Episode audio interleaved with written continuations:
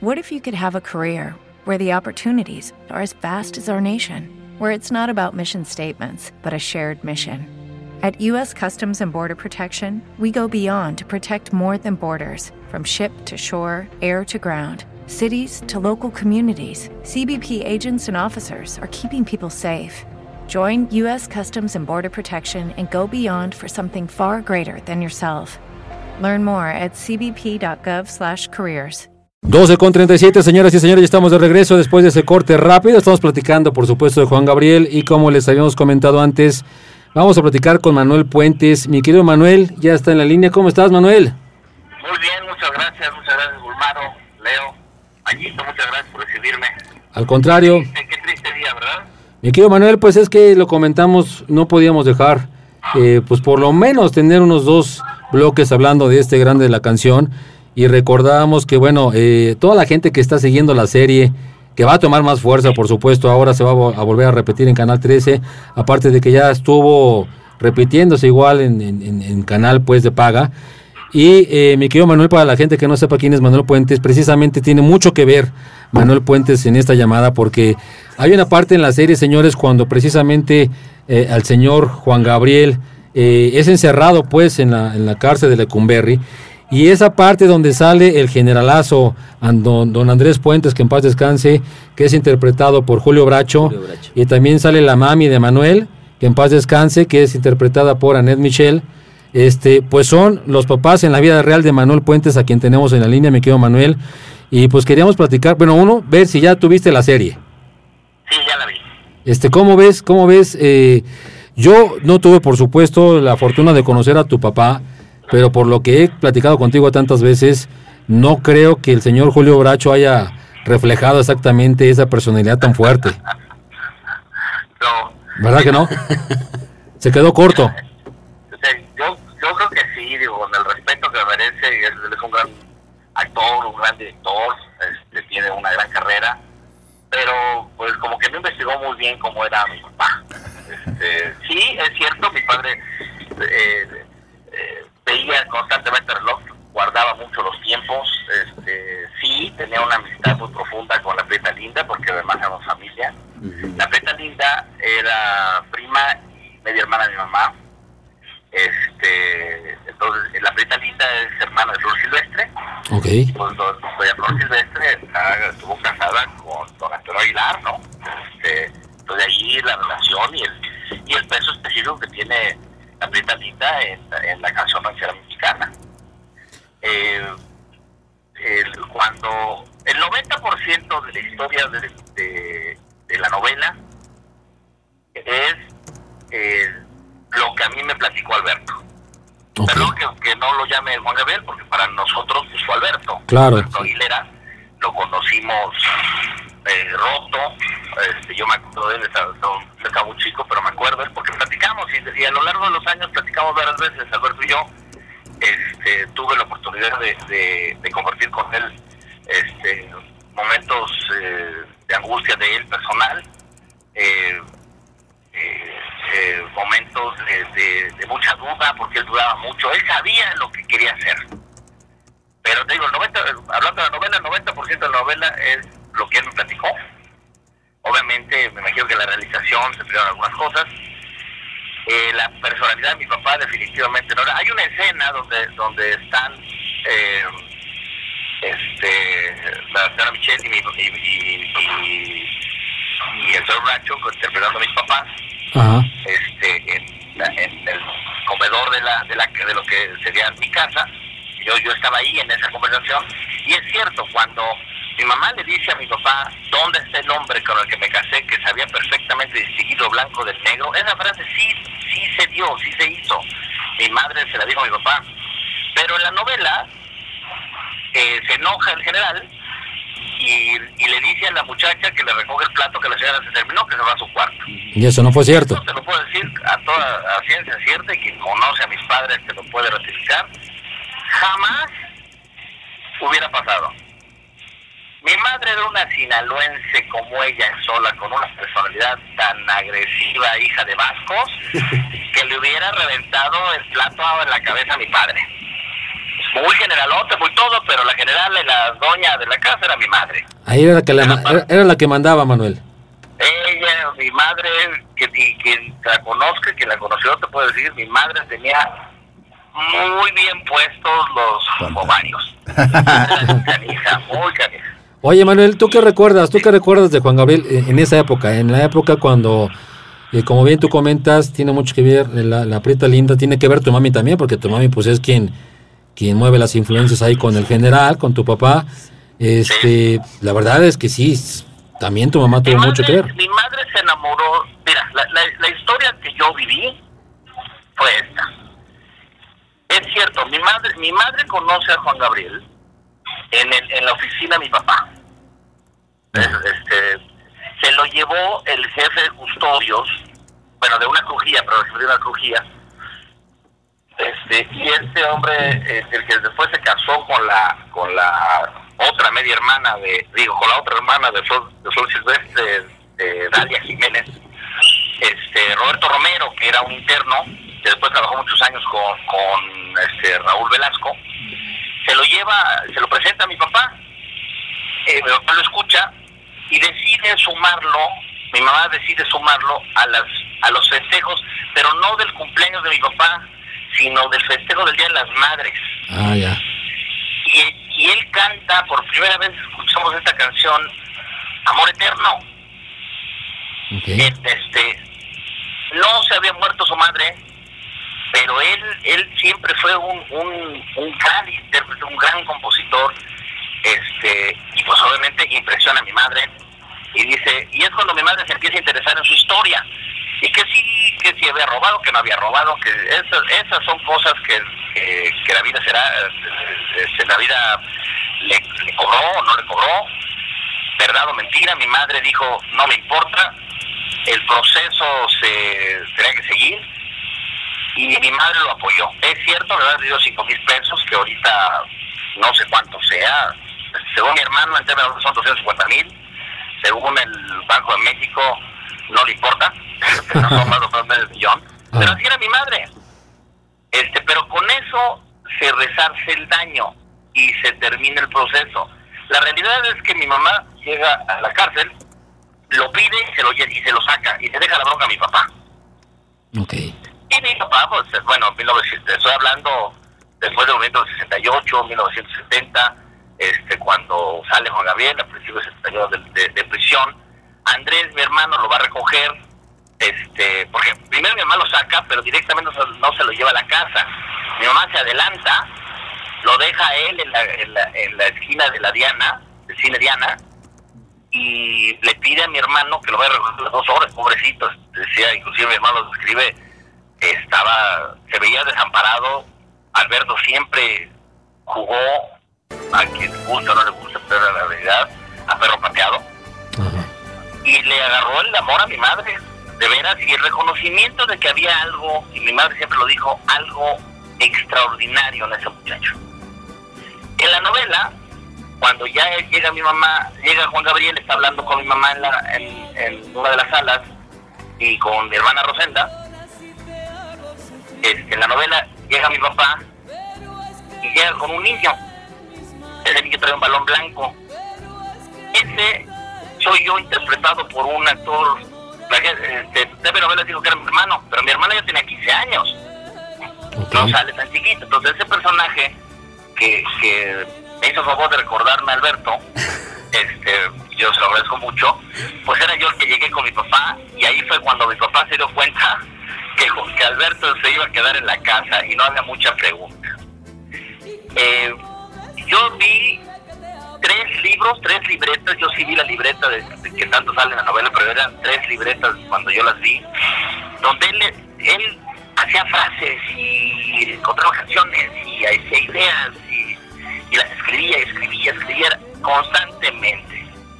Este, cuando escribe la canción de No tengo dinero, eh, este, eh, la empieza en la prisión, pero la frase le faltaba y mi mamá se la da diciendo no tengo dinero ni nada que darte, pero ven y te doy un abrazo. Y ahí de ahí es cuando él, agarra esa, y la, esa, esa frase y la hace canción.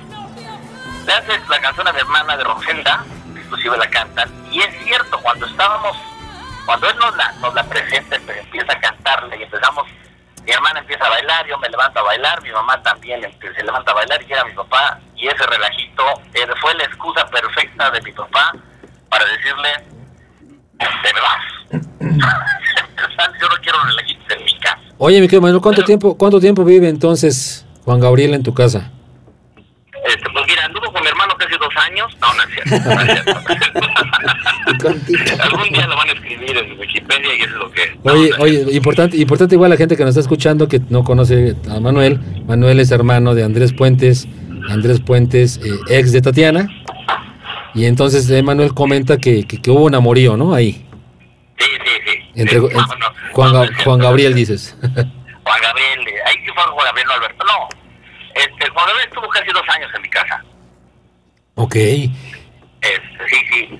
Y en el Inter, mi, lo, te digo, lo que no sale en, en, la novela, eh, mi papá, por el puesto que tenía, porque hay que recordar qué significaba ser director de Lecumberri en esa época. No, era otro México, ¿no? Otro México. Era otro México. Y era un poder brutal. Pues bueno, eh, desgraciadamente, nos gusta o no nos gusta, eran, eran este, ya libros eh, que quiere interesar, está este, eh, el señor Revueltas escribió varios libros y en varios libros se justicia a mi papá, este, Puentes Rejas le decía y, y, y, hablan de los de los sectores 68 y eran eran momentos en donde realmente en, en los hombros de mi padre se basaba el control de los presos políticos entonces muy poca gente le podía negar a mi padre o se atrevía a negarle las cosas. Mi padre yo creo que no abusó, pero desde mi historia.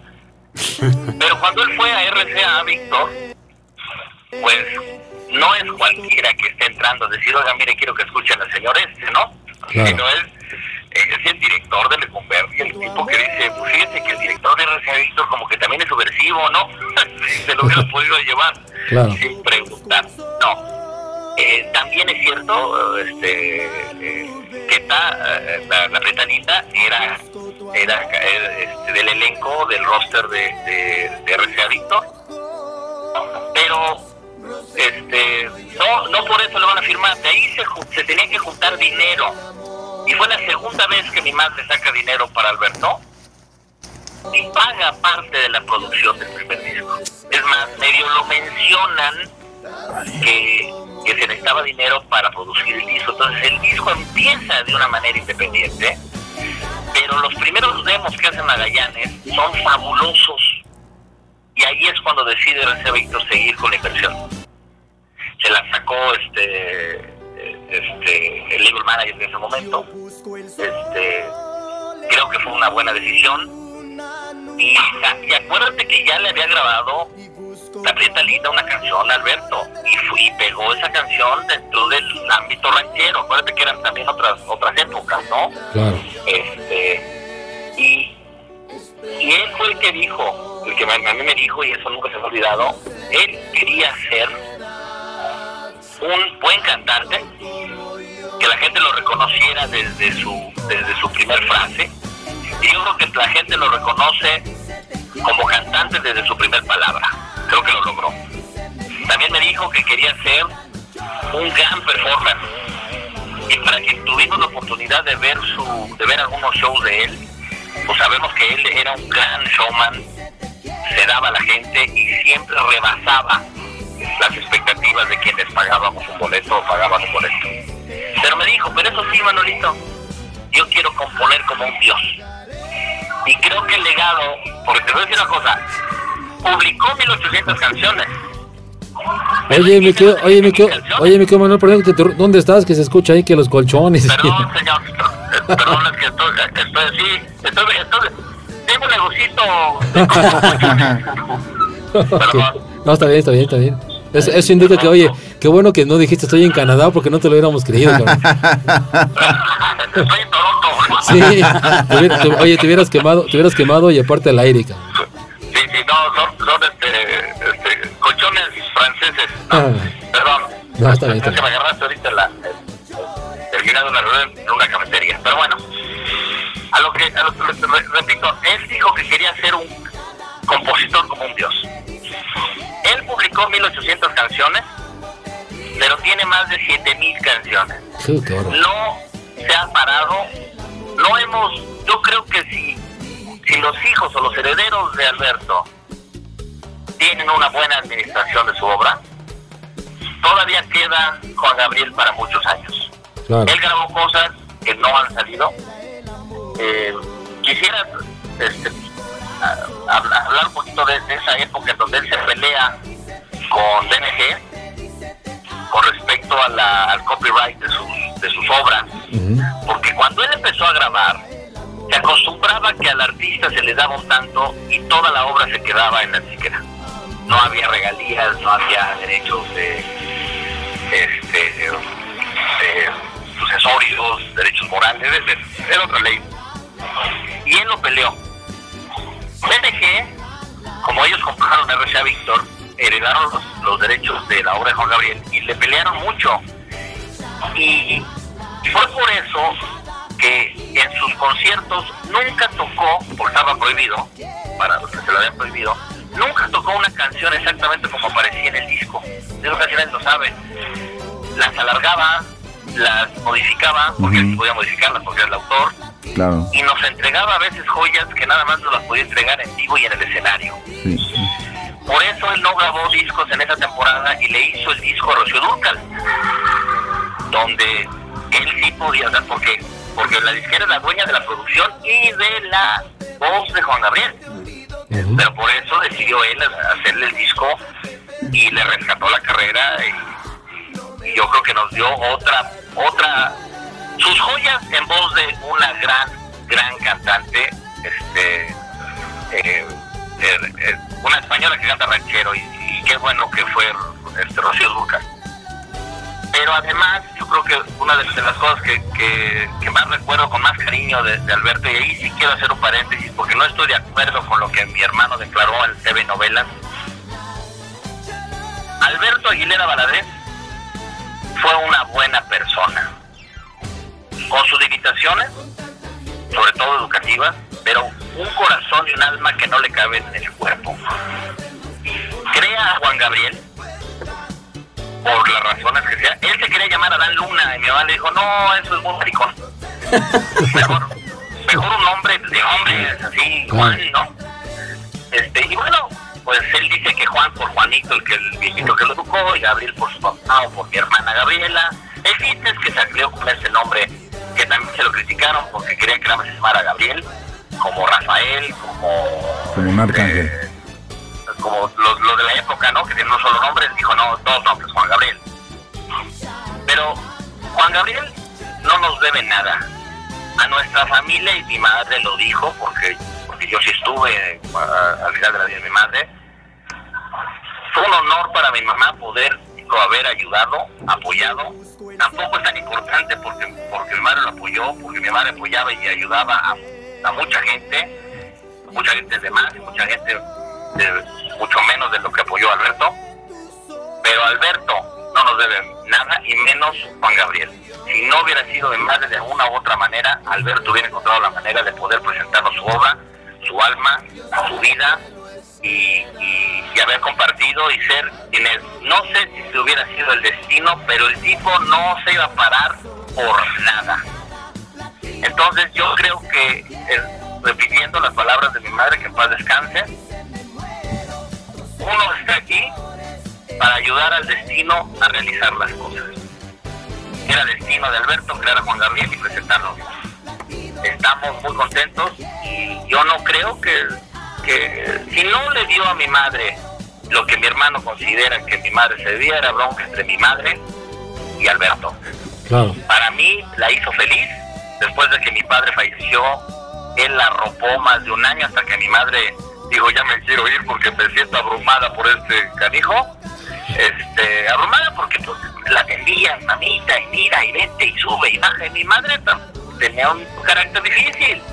Entonces, eh, te digo, yo puedo hablar de tres, de tres individuos, de Alberto como persona, como, no sé, entrenado, si lo quieres ver, de mi casa, este, apoyado por mis padres, como cualquier persona que tiene el deseo de mente de llegar, mis padres lo ayudaron a él, como ayudaron a otros a hacer sus carreras de médicos, militares, de abogados, de... Este, las muchachas de mi casa siempre salieron con un, con un grado más de estudios o con un negocito, con algo que, que probablemente estaba, creía en esas cosas, la verdad. Y mi padre viniendo de un estrato tan humilde, este, pues también este, le gustaba este, eh, compartir. Conocí también a Alberto Aguilera Valadez, un hombre que, que sufrió mucho en su vida, eh, tortuoso, eh, rigüeño también, porque no, pero porque tenía una misión, la única manera, cuando no tienes nada, te tienes que colar y pedir quitar y robar y lo que sea necesario para llegar. Y el tercero, pues fue Juan Gabriel, un ídolo importante, un ídolo eterno, el Elvis Latino, como lo, lo, nombran en, en los Estados Unidos, y yo tuve la gran fortuna de ser testigo en primera fila de, de parte, de un, de un suspiro de la vida de, ese hombre y, y, la verdad es que eh, me siento humildemente eh, bendecido al, al, poder haber platicado con él y encontrar a un tipo que tenía el alma en, en la manga. Era un buen tipo, pues sí. Difícil, forzoso, pues, este, sí, eh, egoísta como tienen que ser los artistas, pero al mismo tiempo que dio más. Nos dio todo y, y, que paz descanse. Muy bien, mi querido Manuel. Oye, pues qué bonitas palabras, qué bonito que, que, que, consideras tú que no, no le debe nada a la familia Puentes, no le debe nada a tu mami, al contrario. Y qué bueno que lo pienses así ahora, ahora que ya ha partido, porque dicen que en la vida hay que cerrar, hay que cerrar esos círculos, ¿no? y te, voy, te voy a decir desgraciadamente, una de las cosas que yo venía a México y, y inclusive Armando Gallegos quería que, este, entrevistarme para, para que se lo dijera, pero yo dije primero quiero hablar con Alberto. No tuve la oportunidad de podérselo decir. A nosotros, como familia, por lo menos lo que yo sé, lo que yo escuché de mi madre y por lo que a mí respecta, Alberto Aguilera Valadez y mucho menos Juan Gabriel nos debe nada. Mis padres se lo dieron de cariño, con el cariño, mi madre lo quiso como si él fuera un hijo y creo que le pegó menos que a nosotros. muy bien, muy bien, mi querido Manuel. Oye, pues te agradecemos mucho el enlace, mi querido Manuel. Este, espero verte pronto, hermano, para, pues, para irnos a echar una pancita, ¿no? En, la central de Abastos, cuando gustes, es, muchas gracias este, algunos de tus escuchas tienen preguntas que te las hagan llegar y con mucho gusto se las contestamos. Órale, pues mi hermano. Te agradezco mucho. Gracias, muchas gracias a todos. Gracias, un abrazo, Manuel. Gracias. Hasta luego, Leo. Hasta luego. Gracias, bye. Pues ahí está, mis queridos, mis queridos Manuel Puentes, mis queridos, iba a decir Lito Mayito. Manuel Puentes, pues que le tocó, le tocó, como él bien dice, la bendición, ¿no? De vivir, pues a estar padre, ¿no? Dos años, dos años que esté Juan Gabriel en tu casa en esta época que Tú no te des cuenta porque no sabes quién va a ser este cuate. No te esperas quién va a llegar a ser. Y que, pues, quieras o no, es parte de tu historia, ¿no? Con tu familia, con tus papás, con tus hijos. Es una historia bonita, ¿no?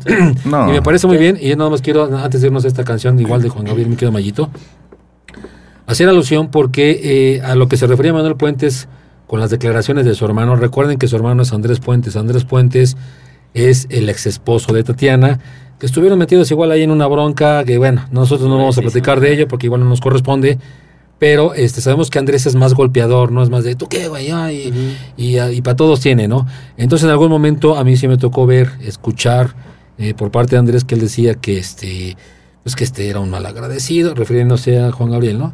Que, que le debía a la familia, y qué bonito que ahorita eh, Manuel, el otro lado de la moneda, sale diciendo, ¿sabes qué? No, al contrario, ni, mi, ni le debe a mi mamá, ni a mis papás, por lo menos a nosotros no nos debe nada. Y qué bueno que lo diga ahorita y qué bueno que lo alcance a decir. Eh, como decía, va a hablar con Chucho Gallegos para que un, abrazo a don Chucho que este van a platicar para una entrevista y qué bueno que, que alcance todavía Manuel a, estas declaraciones. Y es el, momento, Es el, momento, de, aclarar ese tipo de cosas. Y de cerrar estos círculos, como decíamos, mi querido Mayito. ¿sabes qué? Este, no nos debes nada. Y mucho menos Juan Gabriel, como lo dice, ¿no? Ya sabemos a quién le hacía piojito Juan Gabriel. Ya sabemos a quién le hacía piojito, sí, exactamente. Saludos al señor Manuel. Oye, este, mi querido Mayito, este, ¿con qué canción nos vamos? Vámonos con otro gran recuerdo del señor Juan Gabriel. Esa canción que a todo mundo nos hace llorar. ¿Por qué me haces llorar? ¿Por qué me haces sufrir? Con mucho éxito, una de las grandes del señor Juan Gabriel. Ok, regresamos, regresamos, señores, todavía Ahorita nos ponemos de acuerdo si más con Juan Gabriel o nos vamos ya puro Juan Gabriel o qué. Yo creo que hay más, eh, no sé. ¿Sí, Naye? Aquí. Dice Naye que, que ya autoriza que todo el programa sea de Juan Gabriel. Va, ya estás. Ya estás, mi querido Lito. Vámonos. ¿Dónde estamos, señor Dolarte? Aquí en su programa Un Trío a Mediodía por Nevasto Radio. Los medios que nos unen, ya volvemos.